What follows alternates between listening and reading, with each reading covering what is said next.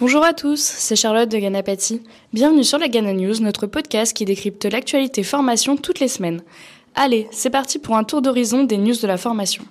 Pour l'actualité de cette semaine, nous allons parler des syndicats, Force Ouvrière et C G T qui ne signeront pas les accords cadres, une réforme de la V A E qui est en réflexion, l'État souhaite arrêter le démarchage téléphonique dans le cadre du C P F. Ronan viendra nous parler aujourd'hui de l'éligibilité de vos formations au C P F grâce à nos certifications.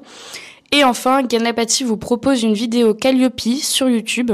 Alors rejoignez-nous pour connaître la solution de portage qui vous permettra d'avoir accès au marché de la formation professionnelle. Pour la première actu de cette semaine, Force Ouvrière et la C G T qui ne signeront pas le projet accord cadre sur la formation. Dans une interview du dix novembre, accordée au quotidien de la formation, Michel Bogas évoque des accords qui ne vont pas assez loin sur le financement du système de formation. Car ils font du tout apprentissage et mettent en péril les financements d'alternance de l'A F P A, des lycées professionnels. Ils ne trouvent pas un équilibre entre alternance de formation professionnelle et alternance de formation initiale. Néanmoins, le fait de ne pas signer ces accords n'empêchera pas Force Ouvrière d'être présent aux négociations. Le sept décembre deux mille vingt et un, des groupes de travail seront proposés ainsi que les axes de négociation. Pour la deuxième actu de cette semaine, la réforme de la V A E. À l'initiative de la ministre du Travail Elisabeth Borne, une vaste expérimentation de réforme de la validation des acquis de l'expérience, V A E, a démarré à la mi-septembre dans le cadre de beta point gouv point f r, le cadre idéal pour innover. Nous vous tiendrons informés des conclusions de cette expérimentation dans un prochain podcast. Pour la troisième actu de cette semaine, c'est la fin des démarchages téléphoniques pour le C P F. En effet, depuis plusieurs mois, les arnaques aux comptes personnels de formation se multiplient, que ce soit par mail, S M S ou appel euh, téléphonique. Le discours est toujours le même, si vous n'utilisez pas vos droits, vous les perdez.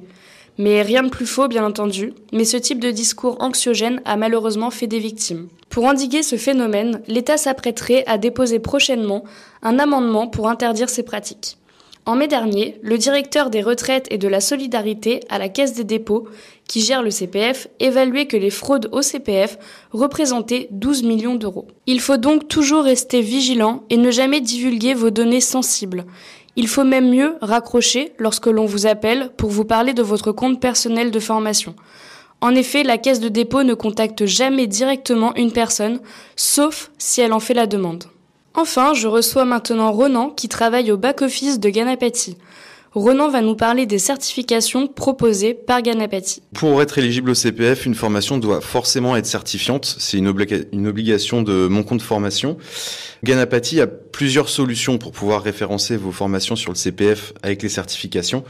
On va avoir euh, la certification en création reprise d'entreprise euh, qui va être axée sur l'acquisition de compétences entrepreneuriales.